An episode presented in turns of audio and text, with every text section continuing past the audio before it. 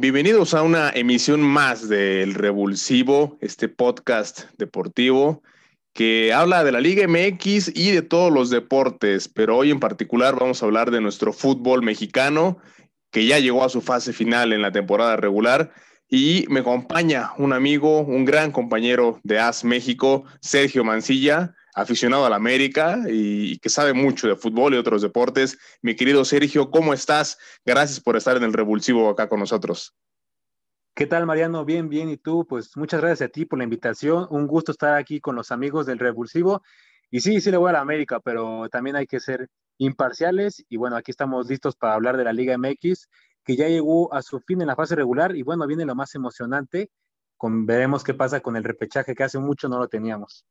Sí, viene un repechaje que nos recuerda seguramente a la niñez, no quiero decir que, estamos ya muy viejos, pero que nos recuerda a la niñez, ¿no? De, cuando había repechaje y decías, bueno, entro ahora de, octavo, de séptimo, de noveno, ¿no? Me, me, me, meto a la liguilla, ahora volvemos a vivir eso, pero entran 12 equipos. Pero antes de hablar del repechaje, mi querido Sergio, ¿qué te pareció la temporada regular? El León imbatible, creo que es el máximo candidato al título también por ahí Puma sorprende, no se esperaba mucho de ellos. Se fue Mitchell eh, jornadas antes, perdón, días antes de que comenzara eh, la temporada regular, la jornada 1, y sorprenden con un segundo lugar. El América también se mete eh, directo. Cruz Azul, que la Cruz Azulea en el último partido y se termina metiendo de cuarto, también está dentro. Pero Sergio, ¿qué te pareció esta, esta fase regular de la Liga MX del Guardianes 2020? Una fase regular difícil, al principio se tenía mucha incertidumbre por todo lo de la pandemia, ya ves que al principio se empezaron a aplazar muchos juegos y no se veía por dónde, pero creo que conforme fue avanzado el torneo, este, teniendo todas esas este, asteriscos, creo que fue un buen torneo. Si bien en cuanto al nivel de juego no cumplió, pero en cuanto a emociones no faltaron, las polémicas creo que incrementaban en esta ocasión.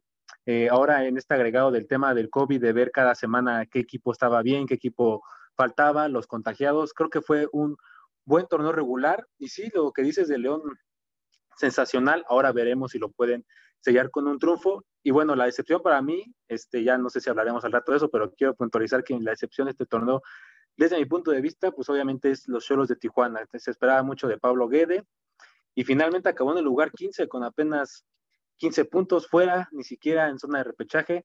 Entonces creo que esa es la excepción. Ya después hablaremos de los equipos sorpresa como fue Pumas que bien mencionaste o inclusive Necaxa que está cerrando bien.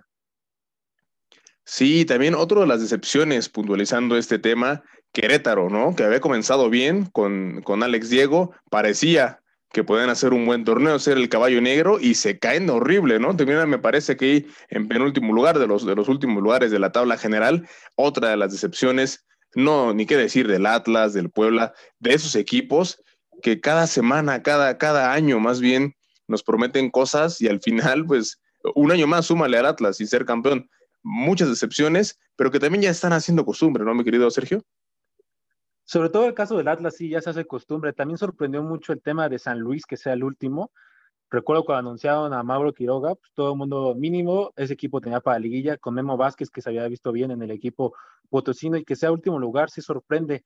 En el caso de los Gallos Blancos que tú mencionabas, pienso que ese equipo se cayó después de que venció primero a Cruz Azul y después al América.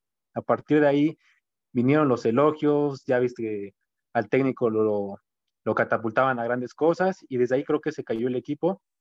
Entonces, también fue una, una decepción, aunque bueno, tampoco tenía un buen plantel. Sí, tampoco, tampoco tenían para tanto, pero y sabes que también una nota que sacamos ahí en AS México, para que también nos sigan, vayan a leer, eh, los equipos que votaron por anular el descenso fueron los que no entraron a la, a la, liguilla, que se quedaron fuera, ni siquiera alcanzaron el repechaje, o sea, en un torneo donde entran 12 equipos, a ese nivel de mediocridad, digamos que ni siquiera entraron, ¿no? Entre los mejores dos equipos o entre los 12, ¿no? Ni siquiera mejores, porque hay equipos bastante penosos que están aquí dentro. Entonces, pues también eh, sí se crea, ¿no? También un ambiente de comodidad, de decir, bueno, no pasa nada, este año probablemente tampoco se cobren las multas por el tema del COVID, por cómo está la situación económica de los equipos. Y pues bueno, la verdad que sí hay que replantearnos, ¿no, Sergio? El sistema de competencia y lo que dan estos equipos que ni fu ni fa, ¿no? La liga nada más, ni siquiera ni para animarla, ni para ni para ponerle la pie, el, pie a los rivales, ¿no? Bienvenidos a una emisión más del Revulsivo, este podcast deportivo que habla de la Liga MX y de todos los deportes, pero hoy en particular vamos a hablar de nuestro fútbol mexicano, que ya llegó a su fase final en la temporada regular. Y me acompaña un amigo, un gran compañero de AS México, Sergio Mancilla aficionado a la América y, que sabe mucho de fútbol y otros deportes. Mi querido Sergio, ¿cómo estás? Gracias por estar en el Revulsivo acá con nosotros. ¿Qué tal, Mariano? Bien, bien. ¿Y tú? Pues muchas gracias a ti por la invitación. Un gusto estar aquí con los amigos del Revulsivo. Y sí, sí le voy a la América, pero también hay que ser imparciales. Y bueno, aquí estamos listos para hablar de la Liga MX, que ya llegó a su fin en la fase regular. Y bueno, viene lo más emocionante. Con, veremos qué pasa con el repechaje, que hace mucho no lo teníamos. Sí, viene un repechaje que nos recuerda seguramente a la niñez. No quiero decir que, estamos ya muy viejos, pero que nos recuerda la niñez, ¿no? De, cuando veas repechaje y decías, bueno, entro ahora de, octavo, de séptimo, de noveno, ¿no? Me, me, meto a la liguilla. Ahora volvemos a vivir eso, pero entran 12 equipos. Pero antes de hablar del repechaje, mi querido Sergio, ¿qué te pareció la temporada regular? El León Imbatible, creo que es el máximo candidato al título. También por ahí Puma sorprende, no se esperaba mucho de ellos. Se fue Mitchell eh, jornadas antes, perdón, días antes de que comenzara eh, la temporada regular, la jornada 1, y sorprenden con un segundo lugar. El América también se mete eh, directo. Cruz Azul, que la Cruz Azulea en el último partido y se termina metiendo de cuarto, también está dentro. Pero Sergio, ¿qué te pareció esta, esta fase regular de la Liga MX del Guardianes 2020? Sí, hay que evaluar mucho el sistema de competencia, porque hoy hablamos con esa emoción de que tenemos el repechaje y todo, pero pues, a mí me hace muy penoso que equipos como el Puebla, que es el ocupa, ocupa el lugar 12, con 20 puntos, la verdad no creo que le gane a Monterrey, pero bueno, todavía sigue en la pelea por el título, o sea, se me hace muy penoso eso, y sí hay equipos que ni fue ni fa, el propio Mazatlán, mucho ruido en redes sociales, y creo que se tardaron en, en Paco Palencia, había que hacer el cambio antes, al final no les alcanzó con Tomás Boy, pero bueno, este, Mazatlán también se quedó a nada de, de clasificar mínimo repechaje. Y yo a Juárez sí lo veía adentro y bueno, vemos que perdió contra América. Juárez padeció del gol, nada más este Lescano metía anotaciones, también sufrió la baja de Diego Rolán, entonces, pues sí, estos equipos que ni fu ni fa, como tú mencionas, sí habría que replantearse muchas cosas. En el tema del Atlas, hoy anunciaron cambios en el staff, pero no anunciaron qué cambios va a haber, o sea, no anunciaron si va a salir el técnico Diego Coca, qué cambios habrá, nada más anunciaron cambios en el staff, parece ser que ese equipo pues no, no le importa mucho su afición, su tradición que tiene el conjunto del Atlas. Sí, ya son más de 60 años, ¿no? Sin un título de liga y la verdad que no se ve para dónde o para cuándo Atlas puede hacer algo importante. Vamos a dejar de lado esos equipos que la verdad no vale la pena ya hablar de ellos, que se vayan de vacaciones y vamos a hablar de las sorpresas de los equipos que, que sí te sacan una sonrisa y que dicen, oye, ojo, este equipo juega bien. Creo que hay que mencionar primero es a Pumas, ¿no? En segundo lugar, hicieron bien las cosas con Lini, juegan con muchísimos canteranos, solamente una derrota en el Guardián en 2020, de las mejores ofensivas y también de las mejores defensivas. ¿Te sorprendió, Sergio, lo que hizo Pumas este Guardián en 2020? Sinceramente, yo creo que sí sorprendió y no solo a mí, sino a todos. Ese segundo lugar es increíble porque, como tú bien mencionaste, Mitchell dejó al equipo a días de iniciar el torneo. No se esperaba que, yo se esperaba que, clasificara, pero este, sobre todo con este sistema del repechaje, pero no en segundo lugar, de verdad. Es un gran torneo, creo que Lilini ha sabido darle esa confianza a los jóvenes y los jóvenes también le han respondido la cancha al técnico, eso también hay que mencionarlo. El equipo de Pumas creo que no, no extrañó tanto su afición en casa porque se vio muy sólido, en casa y la, llegada de Talavera es, increíble, es, le faltaba liderazgo, más allá de los errores de, de, Saldívar y que obviamente Talavera tiene mucho más calidad, lo que le aporta al equipo en cuanto a liderazgo es increíble y es una dura baja para, para la liguilla, pero sí, sí sorprende demasiado, hizo los mismos puntos que, que la América, una América súper que tiene grandes nombres, pero bueno, que también sufrió bajas, pero sí, sin duda alguna Puma sorprende. Y bueno, yo todavía lo veo como un serio aspirante al título, más allá de la baja de Talavera. Sí, porque también el, suplente Julio González lo ha hecho bien, los partidos que le ha tocado entrar, lo ha hecho bastante bien. No es Talavera, no es ese líder eh, que es el arquero universitario, pero Creo que Pumas sí sigue siendo candidato al título. Otra de las sorpresas, diré yo, entre estos 12 clasificados, porque mm, lo de Monterrey, Tigres, no es sorpresa que estén en liguilla, pero sí Necaxa el cierre que tuvo, la verdad, con cinco triunfos ahí al hilo, lo que hizo Necaxa es de aplaudir y ojo que en el repechaje puede ser un rival complicadísimo y le va a sacar un susto a cualquiera, ¿eh? Sí, Necaxa que al principio pintaba para ser el último lugar del torneo, con ese cambio de timón ahí con el profe Cruz, literalmente los metió a la, zona de repechaje y como dices, va a ser un rival muy incómodo. En cuanto a las sorpresas, a mí mm, me sorprende que ninguno de los regios esté entre los primeros cuatro. Yo apostaba que iba a estar mínimo uno entre los primeros cuatro, y más después de que venía el cierre de Tigres. Yo a Tigres lo veía sacando a un capitalino, y bueno, se cayó desde Juárez, luego perdió contra América y este empate con Atlas. Entonces yo creo que a mí sí me sorprende que uno de los regios no esté entre los primeros cuatro, sobre todo el caso de Tigres, porque Monterrey venía de un torneo pésimo en el clausura 20 y bueno, ahorita se recuperó, pero sí el caso de Tigres sí me llama la atención. Ahora vamos a ver el rival de Necaxa, yo te decía, eh, Chivas. ¿Qué podemos esperar de las Chivas? Pasó lo de las situaciones con la Chofis, con Alexis Espeña, con todos esos futbolistas que tuvieron indisciplinas y que ya no van a jugar con el rebaño. ¿Qué podemos esperar, mi querido Serge, del rebaño ahora en la reclasificación? Porque creo que es un golpe duro. Si bien contra Pumas después de ese tema se vieron bien, creo que sí eh, es difícil afrontar una liguilla, un, un repechaje así, ¿no?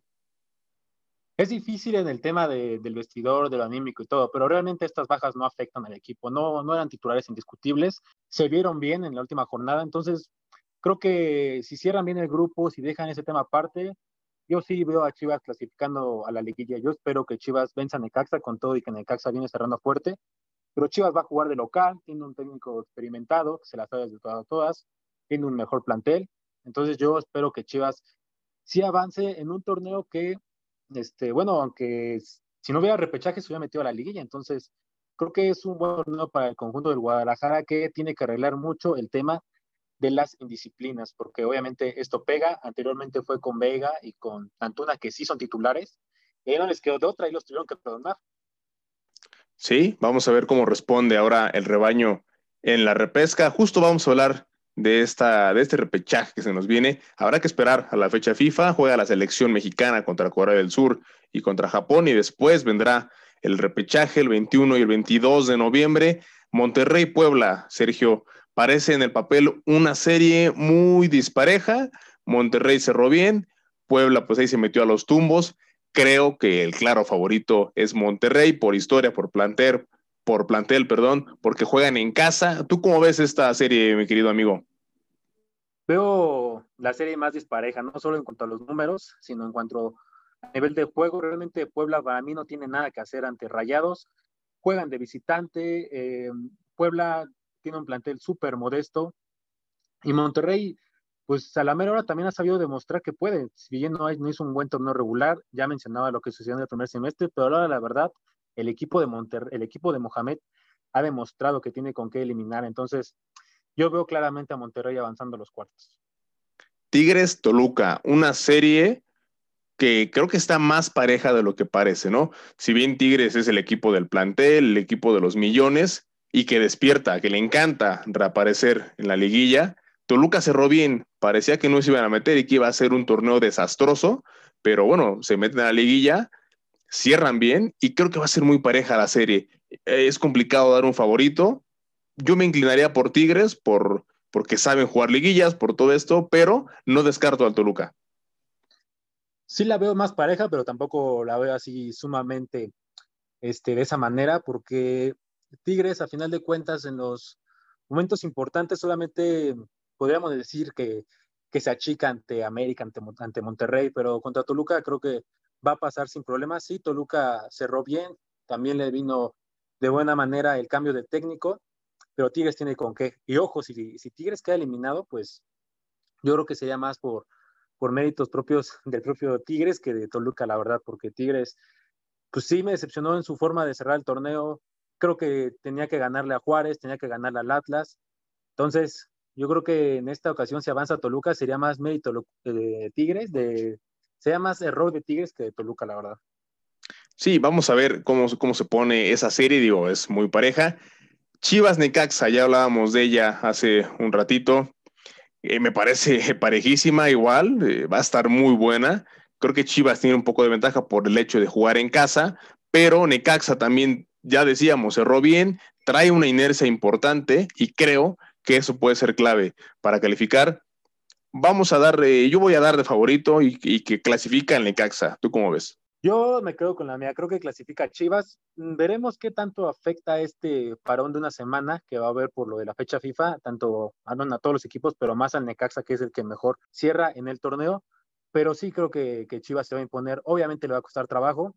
Y es que creo que Chivas lo tiene que definir los 90 minutos, porque no hay que olvidar que el repechaje se van a ir a, a penales y bueno, ahí cualquier cosa puede suceder. Entonces, creo que Chivas tiene que imponerse sobre el conjunto del Necaxa.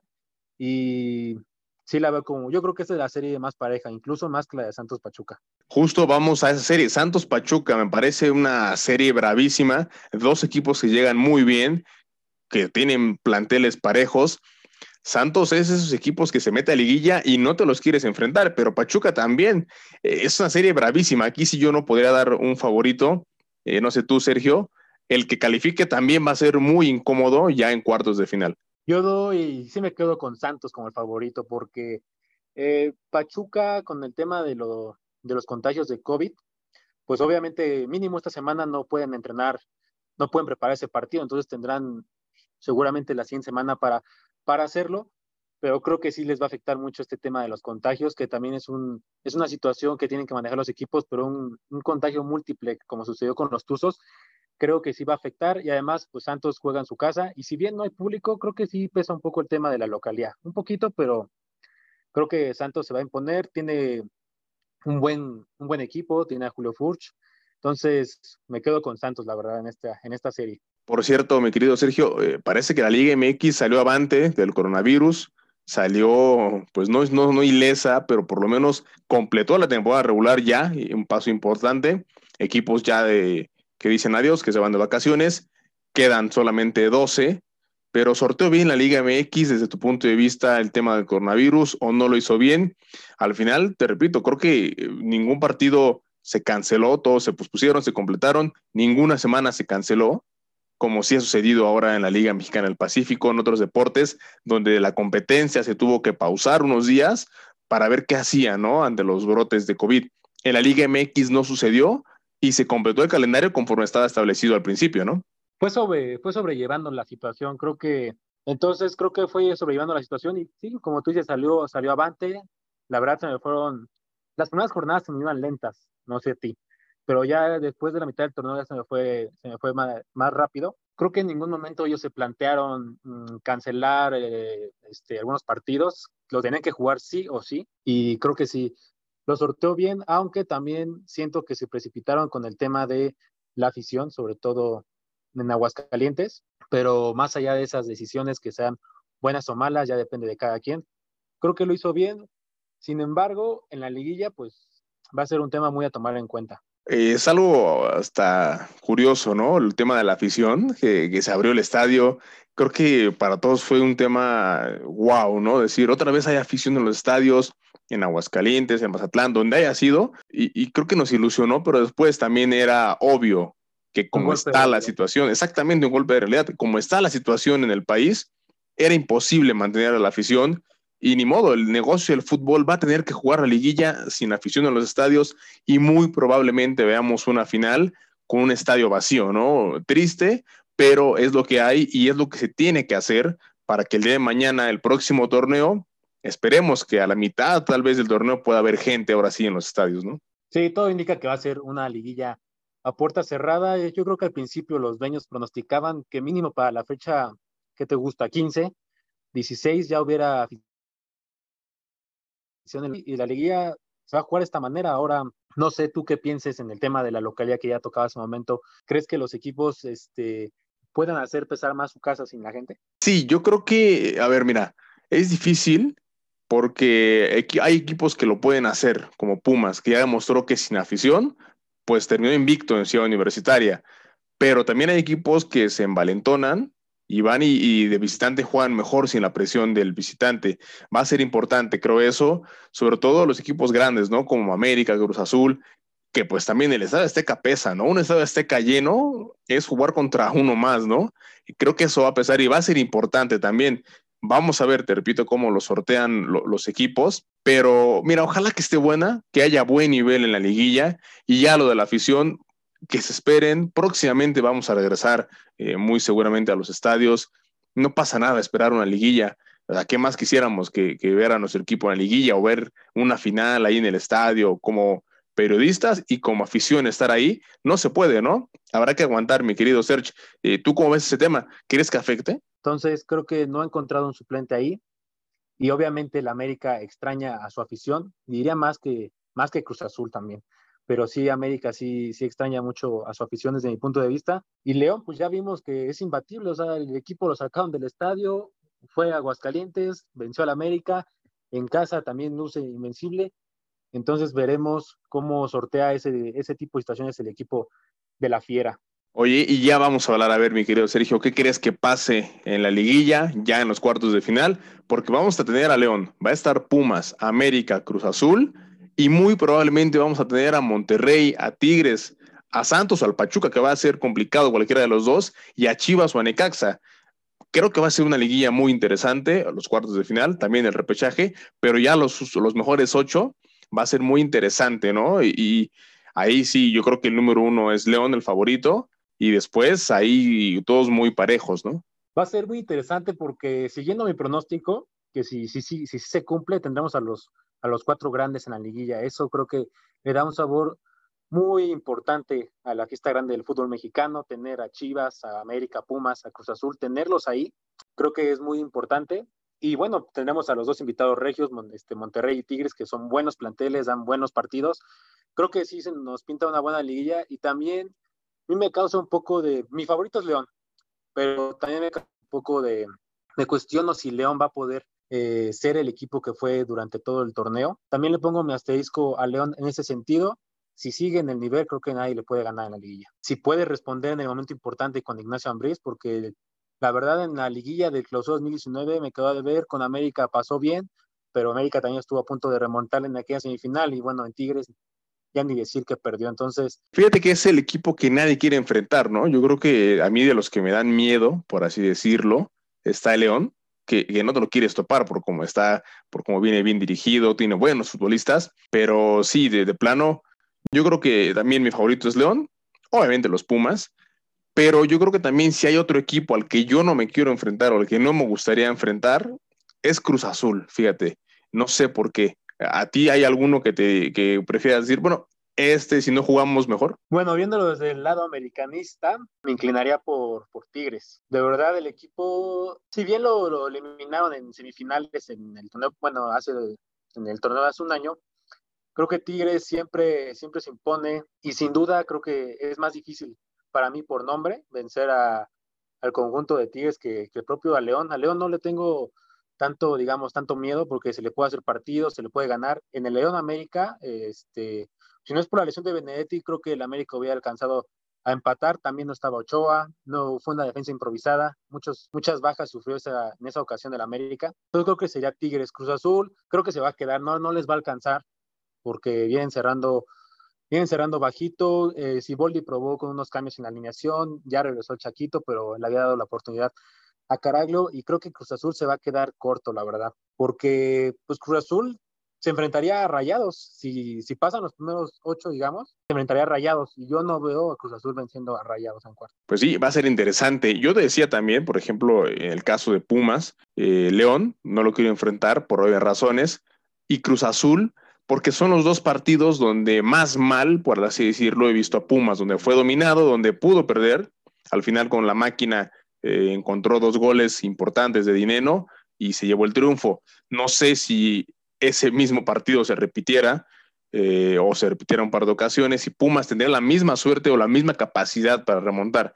Pero bueno, veremos. Creo que el equipo de Lilini está fuerte, es candidato al título y, y pues bueno, ya para cerrar, Sergio, tu pronóstico para campeón, ¿quién te late? Ya dijiste que tu favorito es León, pero a ver, una vez más, confírmame, ¿con quién vas?